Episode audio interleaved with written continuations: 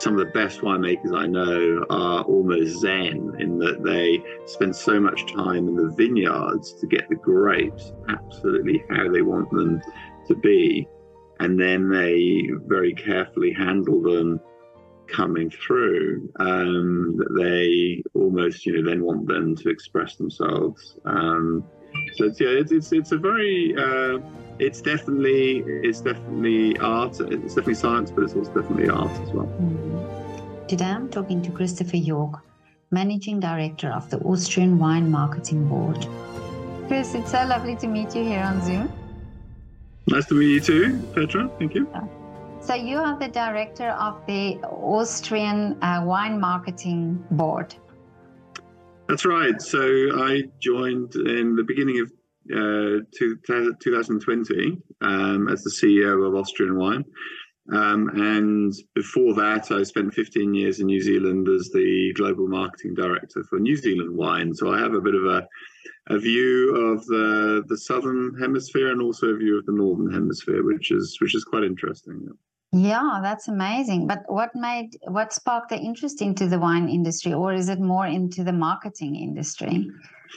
Yeah, I, have always um, been in international marketing. So I've worked in Europe um, for various uh, international companies, um, and then I moved to New Zealand, and I saw a, a little advert for um, a global global marketing director for New Zealand wine, which wasn't exporting very much at the time and I I was always interested in wine. I grew up in Switzerland near in a wine region, and um, also lived in in different places. But um, so I saw this, and I, I said I'm a, I'm a very I'm an enthusiastic consumer, uh, but I'm not a wine specialist. Uh, but I managed to get the job uh, um, against a hundred other people, and um, I've learned quite a lot along the way. Um, and uh, certainly, but I certainly wouldn't call myself a wine expert. Um, but I do understand how to promote a country's wine around the world. Mm. And it's also maybe because you're not the expert that you know. I mean, most wine drinkers are not experts in wine, so no, maybe exactly. understand. Yeah, that's very true. well, I, something uh, obviously I have lots of friends who um, are incredibly knowledgeable. But a, a, very good friend of mine, uh, Master of Wine, he said, you know, there's there's no right or wrong answer with wine. If somebody likes a wine, it's a good wine. So yeah, you know. yeah. Yeah, no, that's true. And I also talked to somebody who who talks about the uh, the actually the whole. I wouldn't say it's psychology, but but it's more of the the way we drink wine. It's it's uh, also associated with the food we eat and the company we are with. So we mm-hmm. we attach many things to wine. It's not just about the wine in the bottle. It's about the the whole experience of drinking the wine.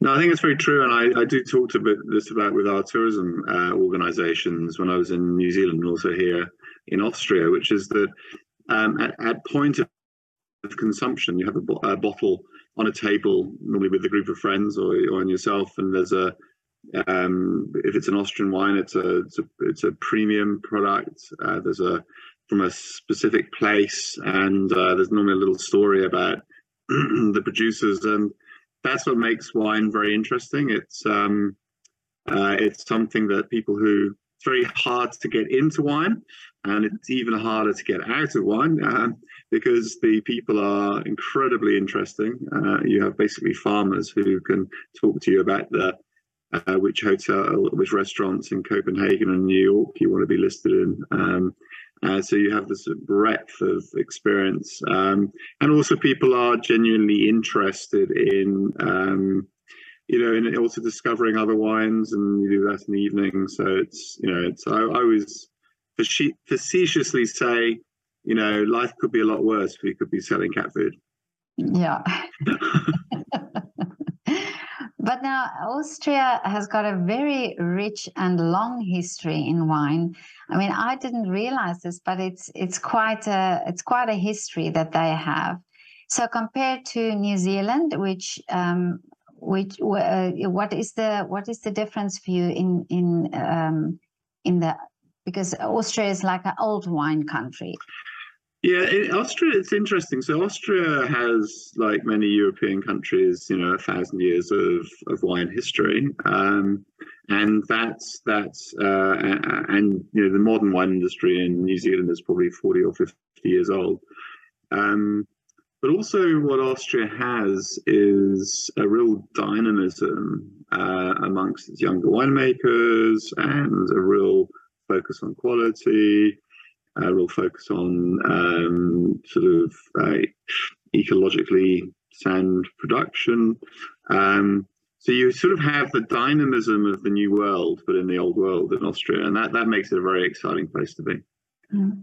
But now, how in, in such an old world con- uh, wine country, where there must be a lot of tradition, like uh, farms that that existed for or, or changed hands for a few generations, how do they adapt to, say, a new way of farming or a new way of, of especially now with uh, organic farming, for mm-hmm. instance?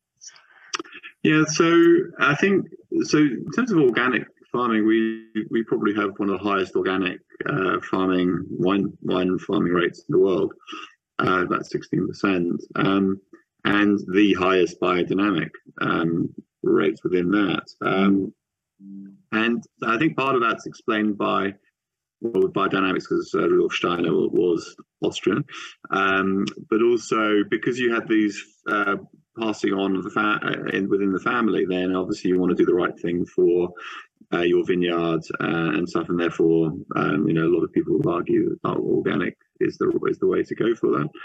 Um, so that, that's on the one hand, but then there's also, um, which I've learned is because, and this is probably the difference in the new world, uh, because um, you're used to passing on from the parents' generation to the younger generation. The parents' generation were young once before, so and what's what's important and what they've learned, I think, is to let the the younger generation to um, try out their new philosophy, uh, how they want to approach it. Um, but with a sort of guiding eye, you know, as, as a parent. So, um, just as we all know, is quite a, a tricky balance. Um, but they sort of let the younger ones go off and be quite innovative uh, under under maybe a separate label. And then what you then see is a slowly it sort of leaches into the mainstream, and, through that you're actually getting um, very interesting styles of winemaking um, and, a, and a lot of a lot of change. And I think the other thing is also, which is almost unique, is um, you have these wine schools uh, where the kids, students go at about age 14, 15, quite often in boarding school, um, where oh, they, yeah. yeah, so they can focus on viticulture, mm. um, you know, at school um, for five years. And then they create these incredibly close bonds with uh, also other wine uh, students from from the country, uh, and they're very much challenging each other to be quite creative. Um, and then, but then they continue to help each other, you know, because they, they, they know each other so well. So so we've got you know there's amazing wine schools close to Neuburg and then um, uh, Silberberg um, in Styria. Um, so I think I think it's a mix of all those things um, that makes it quite a quite an exciting place to be. Well, that's very young, fourteen. I think to yeah yeah yeah. And, yeah, and and the interest is there that they go in yeah. at that age. Mm-hmm. Particularly, but we have you know we have maybe seven thousand wineries, so you know a lot of them are small, but but certainly mm-hmm. there's a there's definitely so so wine education is a real is is at a very high level here. I, am I'm, I'm the CEO of Austrian Wine, but I'm also the um, the chair of mm. the Austrian Wine Academy, which is based in Rust in Burgenland and um, which is a, a, very good, you know, advanced level, as more sort of bachelor and and uh, master level. Um, and people from all around the world come and do their wine education there. So there's a real. So I think that's probably that's part. That's that's a, a thing that we have in Austria, which is is pretty much unique in terms of uh, such a commitment to education. But now, um, in, in, this sense, also I've talked to winemakers and asked about the the um, you know the, the fact that that it's a science, it's a specific science. I mean, there are certain things that are it's just as it is, but there's also this creative side, this artist, you know, the, the art of making wine. Yes. So, um, what is your your feeling about that? No, absolutely. I mean, I think you can read um, you know you can read all the books and and i think you have to um, because there's a lot of things you can get wrong first of all. But then it's um, there's real philosophy i think around what type of wine do i want what style do i want to make um, which which drives when you pick your grapes how you handle your grapes, um, uh, whether you put them into tank or go into, into barrel, if it goes into barrel, if it's new oak or older oak, um, size of barrels, um, how you ferment. So there's, there's lots of sort of decisions I think you make on the way once you sort of understand the basics of winemaking. I think there's a lot of decisions you make all along the way that, that affect the the wine at the end, and and I think um, and I think the real, uh, some of the best winemakers I know are almost zen in that they spend so much time in the vineyards to get the grapes absolutely how they want them to be. And then they very carefully handle them coming through. Um, they almost, you know, then want them to express themselves. Um, so it's, yeah, it's, it's, it's a very, uh, it's definitely it's definitely art. It's definitely science, but it's also definitely art as well. Mm-hmm. But uh, talking about this, uh, also the young winemakers coming into the industry, um, and and uh, is, is, there a lot of experimenting? Um, because now also with the fact that the climate is changing, is the is the way of winemaking also now changing? Yeah, I think there's a. I think there is there is changes due to the weather and due to climates. That's for sure. And and when you pick and maybe sites that you thought were too cool are now actually nice. Um, and also how you then handle the leaves, etc., in terms of protecting the grapes. Uh, I think that's one side. But then there's also the stylistic, uh, particularly the natural wine movement, raw wines, orange wines, skin contact. So there's a whole load of um, experimentation happening, really going back to the roots in terms of how wine was made a thousand years ago. Um, and Austrian winemakers are very much, our young winemakers are very much in that scene as well. So we're, and, and, I, and I, think we're made, we're perceived as being some of the, the best made wines in this sector. And that's sort of, I think, underpinned by, um, you know, having gone through the schools, having parents looking in and saying, well, you can try that, you know, the here's the dangers. Um, and um, so therefore you've got this a real interesting mix between the two. Whereas in, in a number of other countries, it's more garagist who are purely doing it like that. Whereas mm. a lot of our wines are actually winemakers within a family enterprise where they're also doing more maybe conventional methods as well. And, and both are into uh, interplaying uh, with each other. So, so I think that's probably the difference. But yeah, so so the thing there's there's a number of reasons for um, innovation, certainly. But now the farms, the the wine farms themselves, are they? Um, they they can't be that big. I mean, in a uh, how many, uh, if you said so many wine farms, and I mean, Austria is not the biggest country. No, so. no, it's uh, no. So they are traditionally, more like boutique, yeah, more like boutique wineries.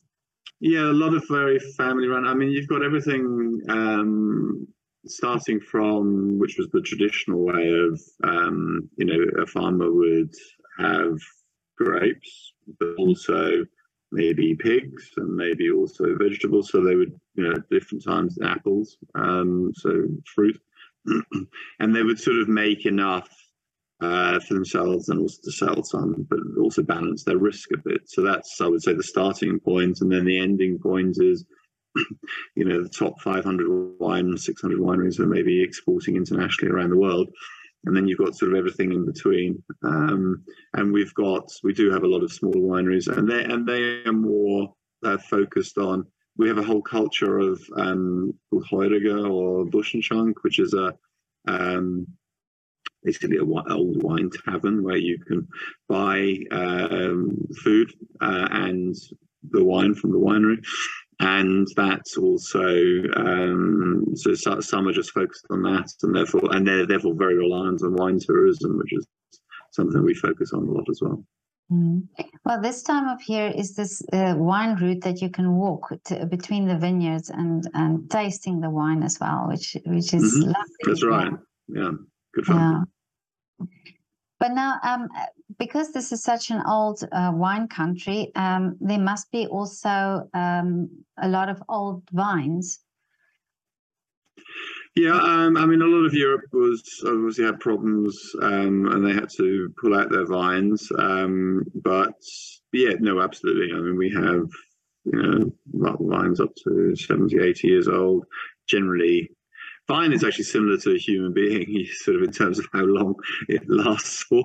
Um, and the different stages it goes at. Um, but yeah, and, and actually, what people are finding is some of the older uh, vineyards are um, also more resistant to drought because you know the great uh, the vine uh, the roots are deeper. So absolutely, so there's there's older ones um, and also and also younger ones and um, yeah.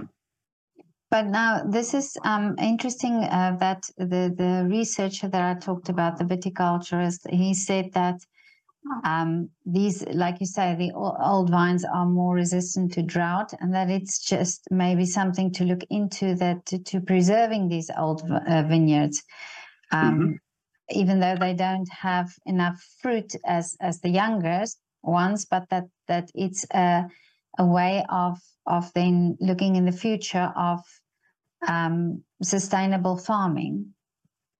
No, I think I think like anything, you need a balance. Uh, it's a little bit like a, a, human population. You need the wise old heads, um, you know, that you can learn from, and you need the young thrusters uh, who are going to then, you know, and you can say that the same. Uh, you know, a teenage vine is a bit like a teenage uh, son or daughter. It's um, a little bit all over the place, but you know it'll come right in the end. um, so you know, so you need like in any population, you know, you need your yeah. teenagers, you need your forty-year-olds, you need your sixty-year-olds, um, and you know, etc. The, the balance. Yeah. Yeah, yeah. But do you see that it, it becomes a sort of a um, a niche to have the old vines? the, the and, and, and the old vin- wines from the old uh, wine vineyards? Yeah, it depends what style of wines you're looking to produce as well, and where, what region you're in. So I, I don't think there's a sort of one one size fits all for every wine country or wine region even. Uh, but I definitely think there is a place for it in certain climates and certain countries and certain um, types of wine as well. Yeah. Yeah.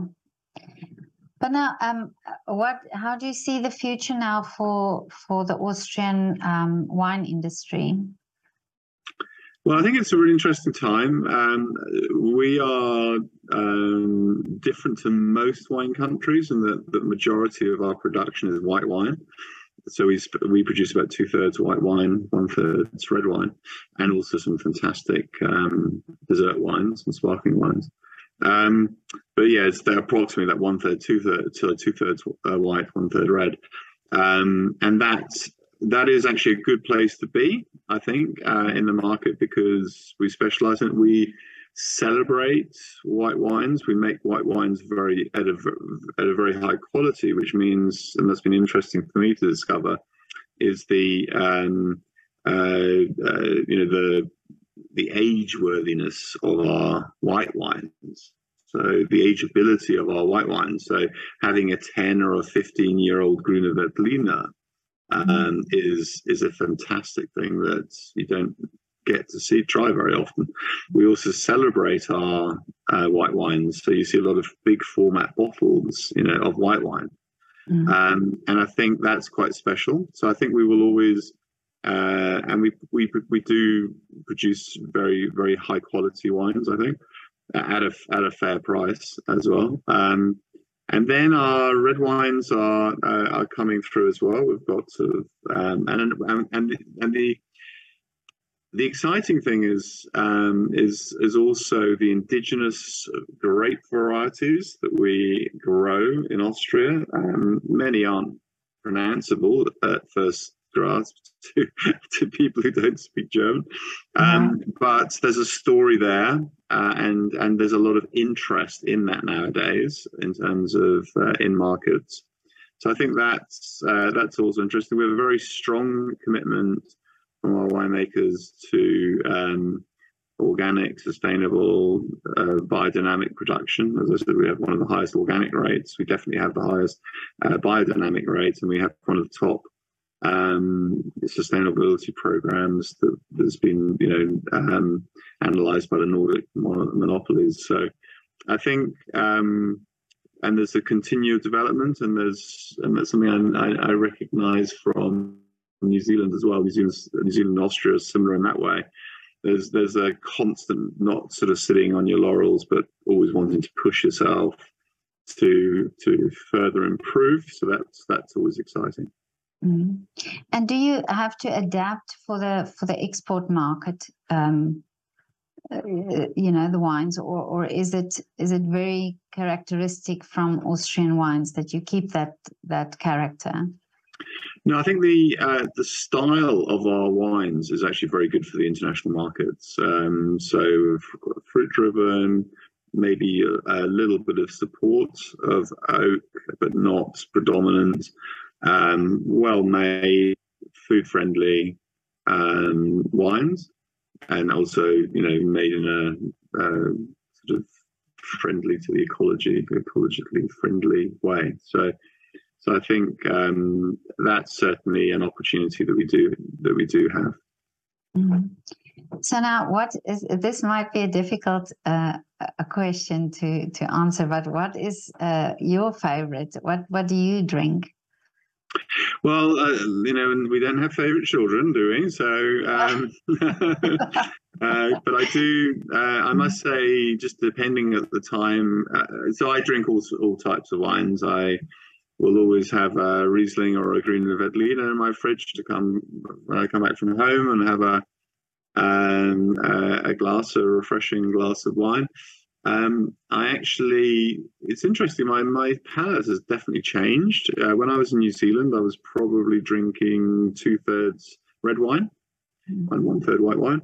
Uh, and here, I definitely drink at least two thirds, if not more, white wines because the white wines here are super interesting. Um, and, uh, you know, there's the Wiener Gemischte Satz, which you can't really get outside of Vienna, but um, which is a field blend all harvested on the same day. So you have all sorts of interesting uh, flavors um, in the wines. Um, so yeah, so they're very there's very interesting white wines that I like to drink.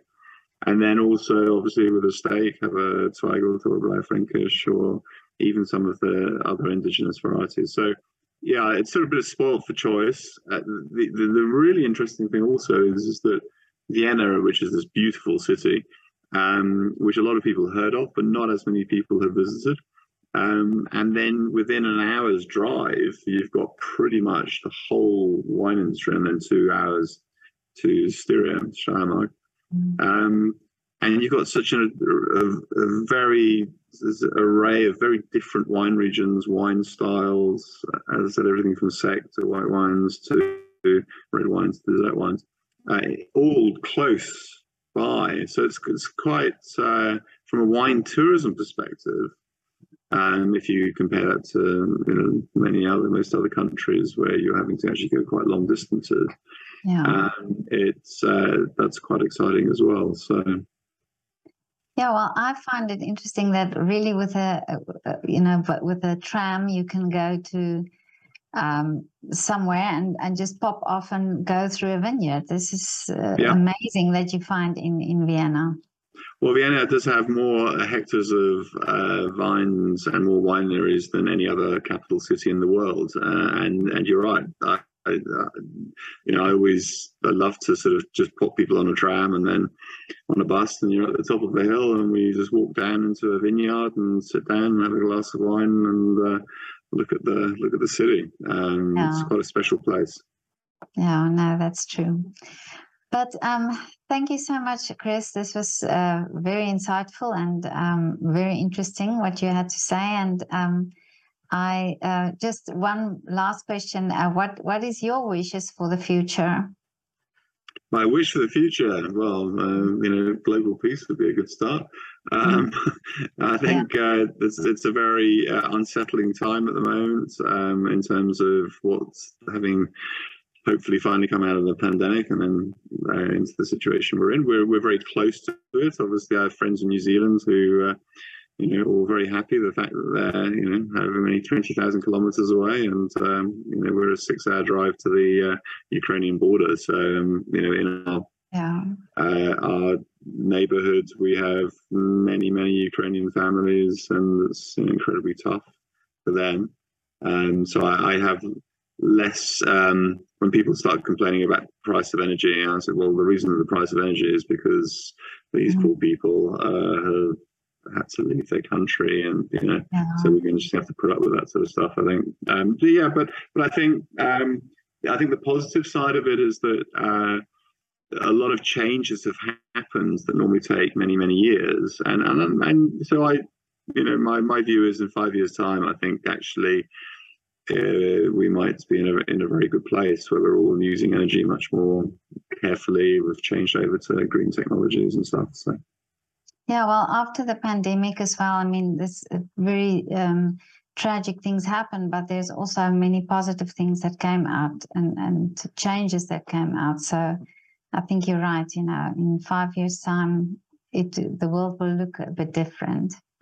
Yeah, and I mean, mm. here's a good example. If we're both in the same city, we might either either of us might have, you know, traveled 45 minutes and then met up and then traveled 45 minutes back and used about three hours, and now we've uh, had a great conversation in 40 minutes, yeah. and bang, we're on to it's a, we can also effectively use our time. So, exactly. so I think we've we've all learned new new things, yeah. which is yeah. positive. And now all this can go out in the world. Very good. but Chris, it was really lovely to talk to you, and uh, I hope we can have a glass of wine uh, one day in person. that sounds like a great idea. yeah.